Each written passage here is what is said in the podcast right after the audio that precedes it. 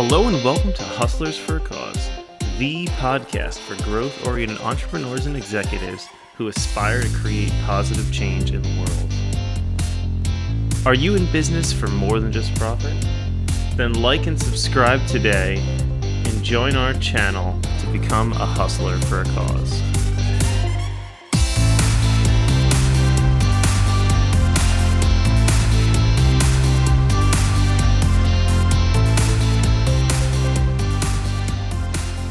Hello and welcome to Hustlers for a Cause. Joining us today is a very special guest, Russell Nohelty. Russell is a USA Today best-selling author, publisher, and consultant. He's written over 18 novels, comics, and more, including novels such as Katrina Hates the Dead and Ichabod Jones, and self-development guides for creatives like how to become a successful author. Russell, it's an honor to have you. Thanks for coming on the show today. Thanks for having me. It's great to be here. So tell me, what's your secret being able to have time to write as much as you do publish and also consult? So it's all about time management. I'm very productive. I would consider myself a hyper productive person, but mainly the thing is that everything is moving to one point. So I read The One Thing by Patrick Keeler, I think it really resonated with me. Not enough to remember his name, the author's name, but I really loved the idea that like the big domino where there's one thing that is going to move you to the next level and everything needs to be pushing towards it from little to big to bigger to bigger to biggest. And so I really try to think about that. I really have cut out a ton of fat in my life, podcasts that I go on and the, mm-hmm. the marketing that I do. I'm all really trying to push towards one objective, and everything that's under it is going to that singular objective. So, my publishing company, Wannabe Press, is putting out most of my fiction, and then the complete creative is sort of the ancillary byproduct of that. It is basically everything that I've learned building Wannabe Press. So, there's no waste entrepreneurs have so much waste in their life. They're going a hundred different ways.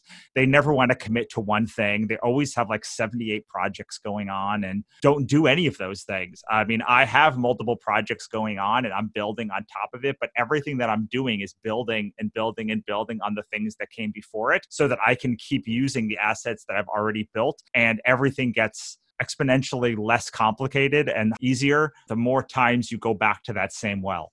I'm sure at one point you were probably at that point of doing too many things, right? Because I think we all experience that. What did you do as you like read the one thing and as you made your pivot to decide what that like end vision was versus all the different activities you were doing and were there any projects that maybe didn't align to that that you had trouble letting go of? Sure. So I was kind of following the one thing already. And after I read the four hour work week, I was like, oh, I already do all of these things. It just like mm-hmm. puts a name to it so people can get behind it. So yep. I was already doing this uh, in a lot of ways. My big domino and all of this stuff was I had these numbers that I was aiming towards. The hardest part is cutting everything. But the truth is that I value my time and like don't want to work. Like I want to do the things that I want to do when I want to do them and like I want to work a little bit and then I want to like go and take a nap and I don't want to be working 20 hours a day. So I had to have a come to Jesus moment with myself and say like, look, do you want to keep working 20 hours a day on all of these projects that like aren't bringing you anywhere or do you want to focus on the projects that are bringing 90% of the revenue? There's a lot of projects that I would make, a lot of things that I would write, a lot of things that I would do that like just weren't bringing return, but they were costing me a lot of time. And I would always say yes to them would say yes to them so often.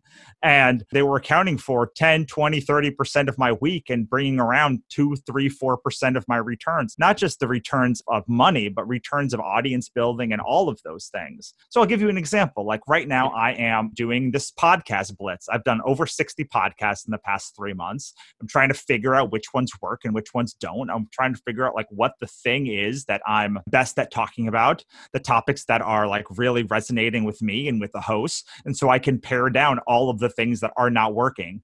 I did a lot of virtual summits before, and I've been talking about virtual summits, and I realized, like, and literally in the last hour, I was like, oh, I hate talking about this stuff. Like, I'm just going to stop doing that. I'm just going to stop putting it on my bio. I'm going to stop saying that I talk about this thing because I don't. Talk about basically how to 10x your productivity, how to grow your audience, and how to use crowdfunding. Like, those are the three main areas that I talk about. I also mm-hmm. sometimes talk about my creating stuff. And the ones I like best are when around talking about like creating my universes and like most of the things I talk about are like the three business topics. And I really, they're the thing, three things that I mastered. I've mastered productivity, I mastered building a mailing list and like building an audience that will buy from you, and I mastered crowdfunding. And the rest of it, do I want to become an expert at virtual summits? God, no, I do not. I have them as part of my business, as part of my growing an audience toolkit, but like I do not want to be the guy who's doing virtual summits for people. That sounds horrible. The easiest thing to do is like set yourself a time limit and say, I'm going to do 100 shows in the next three years. I'm going to go on 100 podcasts in the next few months. Or I'm going to do this thing. And instead of it taking me five years to do this part, I'm going to condense that into like three months. I love the thought exercise. What would it mean if you did 10 years of work in the next year? In order to be an expert, you basically need 10 years of work. 10,000 hours or whatever that is, thing is, is roughly 10 years of work what would it look like if I became an expert on this thing in the next six months? I would have to like kill myself for a short amount of time. Mm-hmm. And then I would know. I remember I did 100 episodes of my podcast in about eight months then I slowed down and I was like, okay, like this is what my podcast is about. It's about this, that, and the other thing. And like I've done 100 episodes and now I know. Now I've done so many podcast guesting that I can kind of do it in my sleep. I know like the five topics that I'm going to be talking about. One of them is productivity. All of those things allow you to have narrow focus and cut away things that don't work. But, you know, I'm a writer most of my work is in writing. Like that's what I like doing. Like I love connecting with people like you and and fans and and creators and other people, but I am here to write books in that i could either create new universes or go with universes that are already written and that, are already popular and already successful and what do i do would i rather build something from scratch and have to build it literally from nothing or would i rather continue on with something that has been successful and try and figure out new ways and new avenues to make it more successful like mm-hmm. it makes more sense if I love writing and I love the universe to write in that universe that I already have because then there's already people that like it that want more information about it. And then I just have to keep people's interest in that universe. But what the universe itself is doing its own work. Like the complete creative is a thing that I've now talked about on hundreds of podcasts and hundreds of hours and hundreds of places. It's doing its own work now. I can either push forward all of those things that are already propagating or start new things. And when you only want to do stuff for five hours a day, it really like cuts the amount of bullshit that you're willing to do. I'm willing to do stuff that will move me forward and not move me sideways there are some projects that you end up like being very attached to or heartfelt to but when it comes mm-hmm. to releasing those projects you realize there's no chance for it to succeed. I'm just going to launch it and like spend a week and then it'll be gone because like it has not made me money. And unless it hmm. actually like starts generating its own revenue then i will put money into it. But otherwise like i just wanted to break even or maybe do a little bit better than break even and then like i'm on to the things that are actually making me money.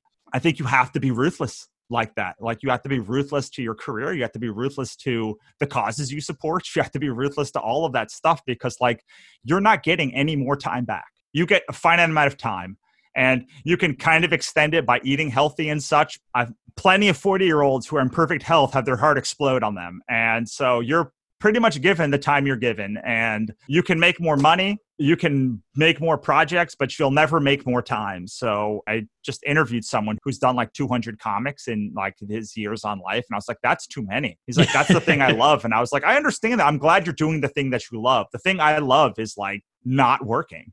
Like that's like like being yeah. with my wife and like going places and like doing stuff. And the the writing is a compulsion and like the storytelling is nice. I love once the story has been told and now it can be enjoyed by people. That speaks so true in like the marketing world too. Of you're not marketing to sell yourself and your product, you're marketing to help someone else. Yeah, absolutely. It's the Gary Vee fallacy. People come into entrepreneurship and the first person they smack right into is Gary Vee. And yep. Gary Vee tells them hustle all the time, never mm-hmm. sleep, be on every platform, and first thing that you hear when you're a little baby entrepreneur is you got to be hustling all day, every day, every single minute of every day. And if you ever stop, you're like, you should feel guilty. It's the worst advice a human being could ever give. But on some level, like you do have to work harder at the beginning of your career. But the minute you reach velocity, Gary Vee's teachings like really suck.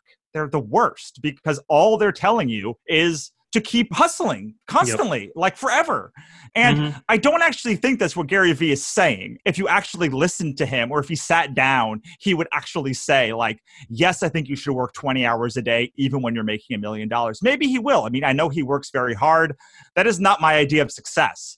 My idea of success is when you can stop doing all of those things and the wheels still work. God, who wants to be running a multi-million dollar company when they're in their 50s? Like it, I don't understand that human. Like for me, I want to be doing the things I love. But yep. while I love some parts of marketing and some parts of like building an audience, most of it can go suck an egg. And like the minute that I don't have to do that anymore, I will stop doing those things doing this big covid thing. And all my clients basically were just like i don't have money to pay you for your marketing services anymore. And i was like thank god i can stop doing friggin marketing now like for other people and just focus yep. on doing it for myself or focus on going back to writing so this pernicious idea that like the only way to get is by hustling works really well at the beginning. I say like do 10 years of work in a year. Like it's not yep. much different. Like you're going to have to hustle pretty hard in that first year. The problem is that like that becomes the norm. When the real success is under leveraging yourself so that when the next thing comes that is yep. so good that you can't give up, that you must do it, that you can hustle hard for that little amount of time again. I just did a bunch of virtual summits over the past few months.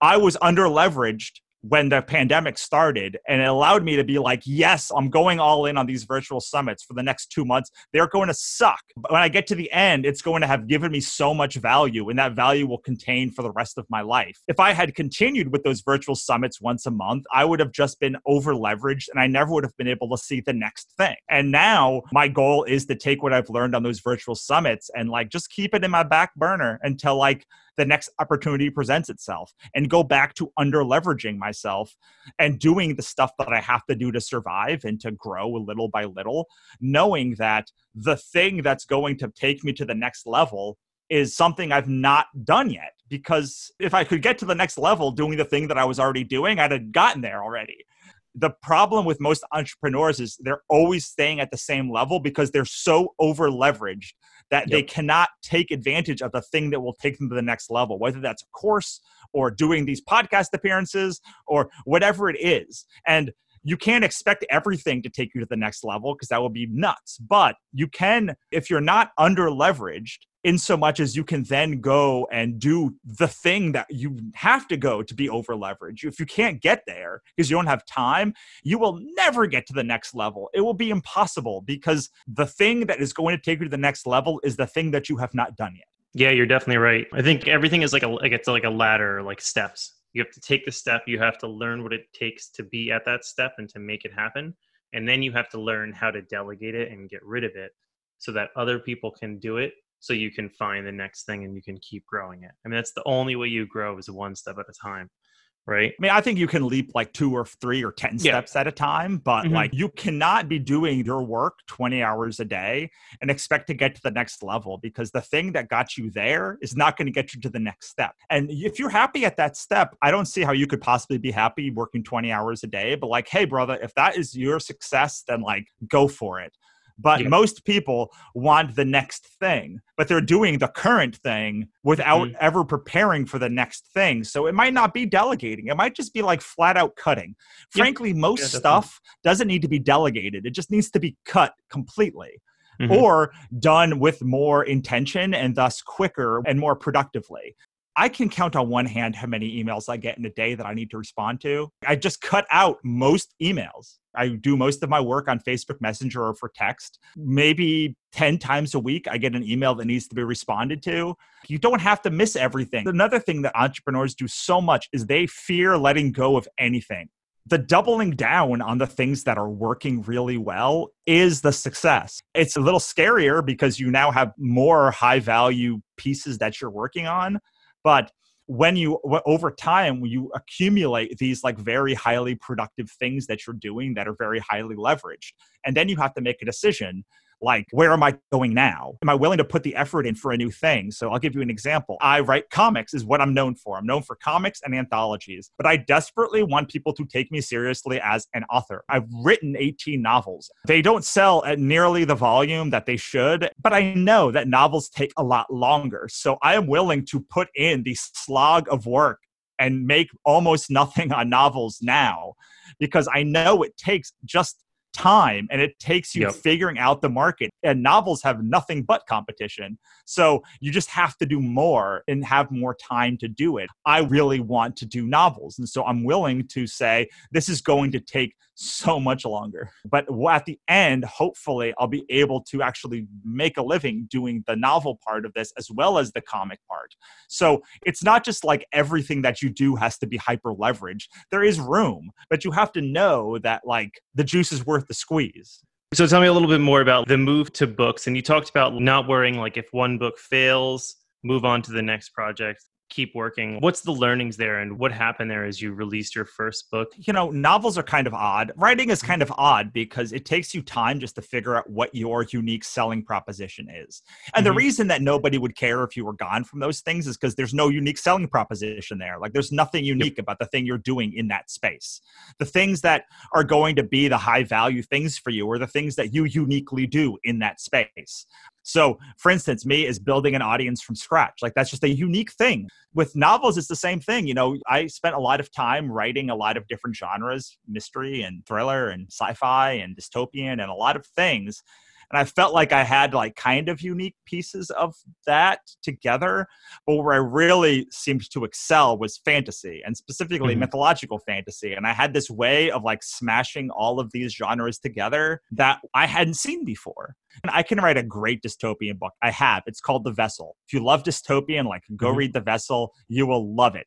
It is very traditionally dystopian, which is great. Like I can go and write a really good mystery novel or a thriller, but my unique selling proposition in writing is mythology and mythological fantasy and taking mythology and like smashing it with other stuff and like making it new and interesting and unique but that took me a bunch of projects. The problem when you first start is like you don't know what your unique selling proposition is. You don't know mm-hmm. what it is. Like you don't know what people want from you. So you got to kind of do a bunch of stuff and be like, hey, is it this thing that they want? Is it this thing? Is it, am I a lawyer? Am I a doctor? Am I a handyman? Like, am I a course creator? Am I like what? I don't know. Like, I'm just gonna try a bunch of crap and see yep. like what it is, and then some things catch on, and that is when you double down. Yep. So that first part of your career really is, as Gary Vee says, like about hustling and trying a bunch of different stuff, but mostly because you have no idea what's going to work. And I don't care what any mentor says, they have no idea what's going to work for you. Because I've mm-hmm. mentored mm-hmm. a lot of people, and every single time I'm surprised. So the lesson I think for entrepreneurship is just you have to try a bunch of different stuff. This is yep. the hustle, that original Gary Vee thing about hustling all the time. I don't know if you've got to be on every platform or anything, but like you've got to be trying a whole bunch of different stuff, mainly because you don't know what the audience is going to resonate with. Even if they tell you usually yeah. they're wrong. Usually they're telling mm-hmm. you what they will buy, but what they will actually buy is very different than the thing that you're trying to sell them. And eventually yeah. you'll figure that out. And hopefully in doing so, you'll also figure out like what lights you up.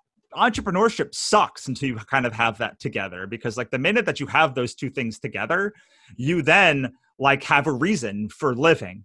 So that is what I learned from like releasing a bunch of books. Yeah, and so it was really just what inspired you to really go back and to want to be more consulting and help self development for creatives. No, I've always done the self development for creatives. I started it because it was an ancillary byproduct of Wannabe Press. So, Wannabe Press was the company that I was using to build my career. And a lot of people were asking me questions. And the Complete Creative allowed me to productize a lot of the things. Or if they don't want to look at for free, I have hundreds of blog posts about like how to build a career. And like, I don't have to now waste my time giving one on one advice to people. I can just say, go look at the site. It's got hundreds of articles. And if you don't want to do that, that's okay. I mm-hmm. don't like one on one consulting because it takes me away from writing. The complete creative is a wonderful experience for me.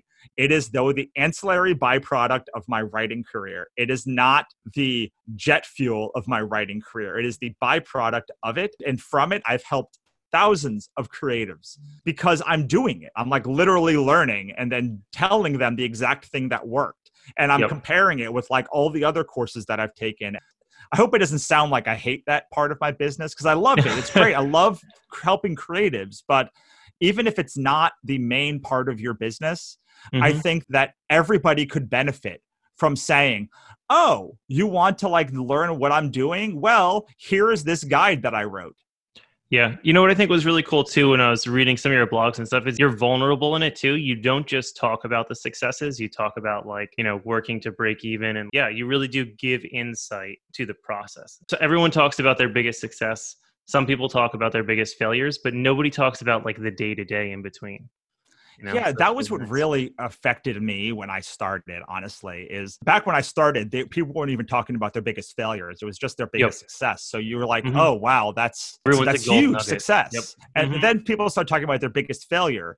But like, what they don't talk about is the freaking drudgery of every day. Like, it is a drudge and a drag. And like, my dad died in 2017, and what I learned from that experience when mm-hmm. hundreds of people would come by and console me was every one of those people was having the best year of their life and like their dad died at the same time like from the outside it was like mm. wow like you're killing it people like that had shows bought or like got staffed or like yep. had huge kickstarters or whatever it was like almost inevitably that was the year that like everything went to pot and it was really eye opening to see that success and failure are not binary. It's not like, wow, this was a success and this was a failure. And then the rest of it was like, great. They're almost intrinsically tied together every moment of every day. And it's important to kind of understand that every win it probably also has like a loss attached to it and every loss has a win. I am very open by saying I ran 3 Kickstarters after my my, my first two Kickstarters did pretty well um, five thousand and eight thousand dollars. My next three did three, two, and then one thousand dollars mm-hmm. respectively. That's not the way to go as a business. It taught me who my ideal customer was. It taught me what they really wanted from me, and yep. it taught me what people wouldn't buy from me. And from mm-hmm. that, I made our biggest book ever, Monsters and Other Scary Shit, which went from mm-hmm. a thousand dollars six months later to raising twenty-seven thousand dollars on Kickstarter. Wow! So it was a huge failure, but it was a massive success also because mm-hmm. I like learned everything about my audience. On the other side of it, uh, last year I had like eight really bad launches and I was suicidal. Like I was literally ready to just end it all right around yeah. this time last year. And I learned how to separate my success or failure from my self worth. And like it was a huge deal for me to be able to do that. It's, it's helped me my mood swings and it's helped everything else that I was able to exercise those two pieces together.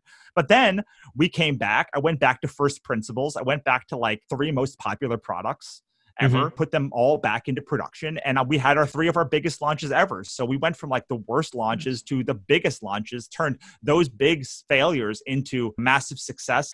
All of that came from failure. And yep. from the successes came my cockiness. Like when I mm-hmm. ended the se- that second book, I was so cocky that like they would people would buy anything from me that I put out like things that were totally against and antithetical to the nature of like what people had bought from me in the past.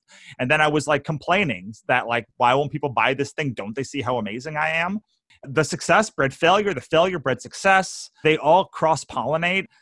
Because I mean, it's, it's nice like to be able to say like, okay, like this is working, this is not working, but. Mm-hmm you know, we all have KPIs that we measure. I learned a long time ago that the key performance indicators that matter for me had nothing to do with the amount of money that we made.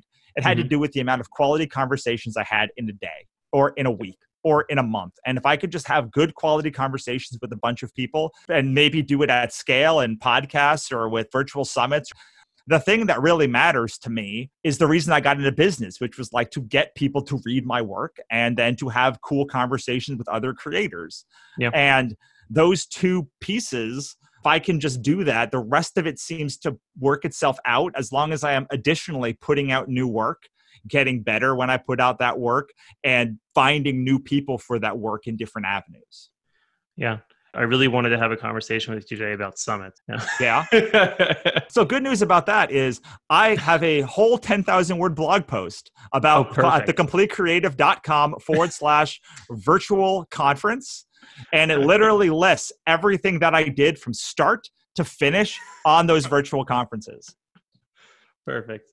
Uh, and that is one thing that's great about like having that repository because yep like i remember when i first came out with my book uh, how to build your creative career people would ask me questions. They'd be like it's great i have a book on it. And they'd be like okay. And if they bought it i'd be like okay sorry what was your question? And if they didn't i'd be like okay well you don't value me for $20 like yeah. I'm not going to waste my time dealing mm-hmm. with you now. We talked about productivity a long time ago at the beginning of this conversation and part of it is being nice to future you. I took that two days right after the virtual summits to like write that article.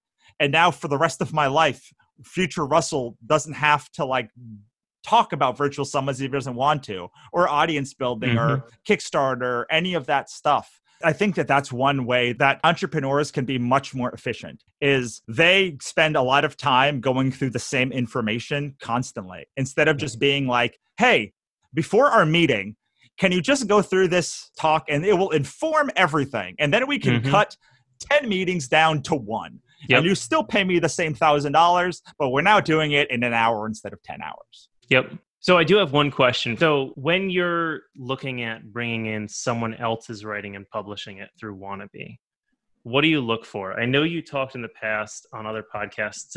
Sometimes like publishers will say that they can't sell this book, right? Because they're their audience they don't think it is a match or something but beyond like audience what do you look for in a writer or in their writing Ooh, this really is really interesting so almost nobody meets my threshold for writing. So I'm just going to cut that out.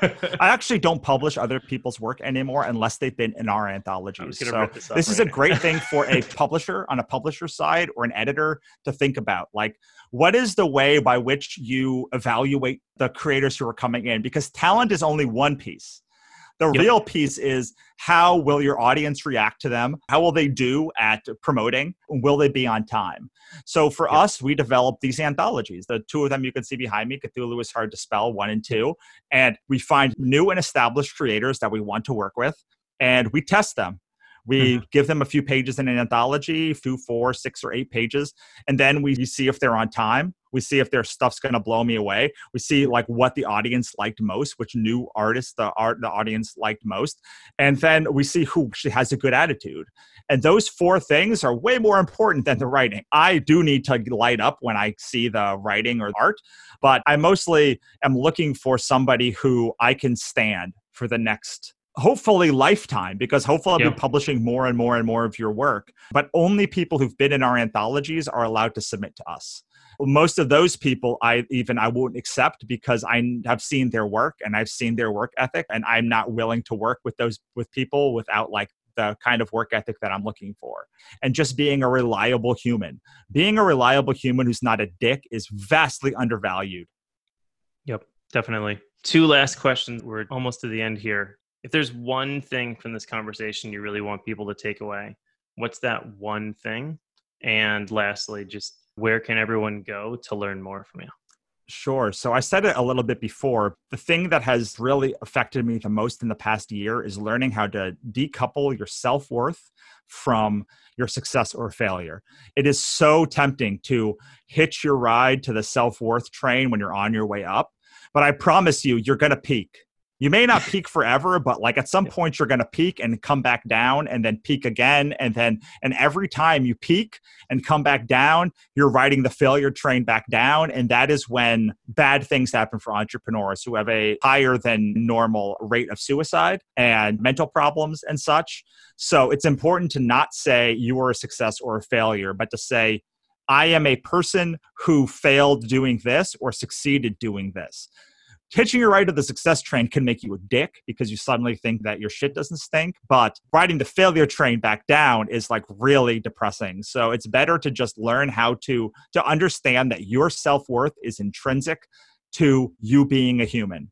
And you have the same self worth as Bill Gates and as other famous humans, and as also the hobo who sits on the street.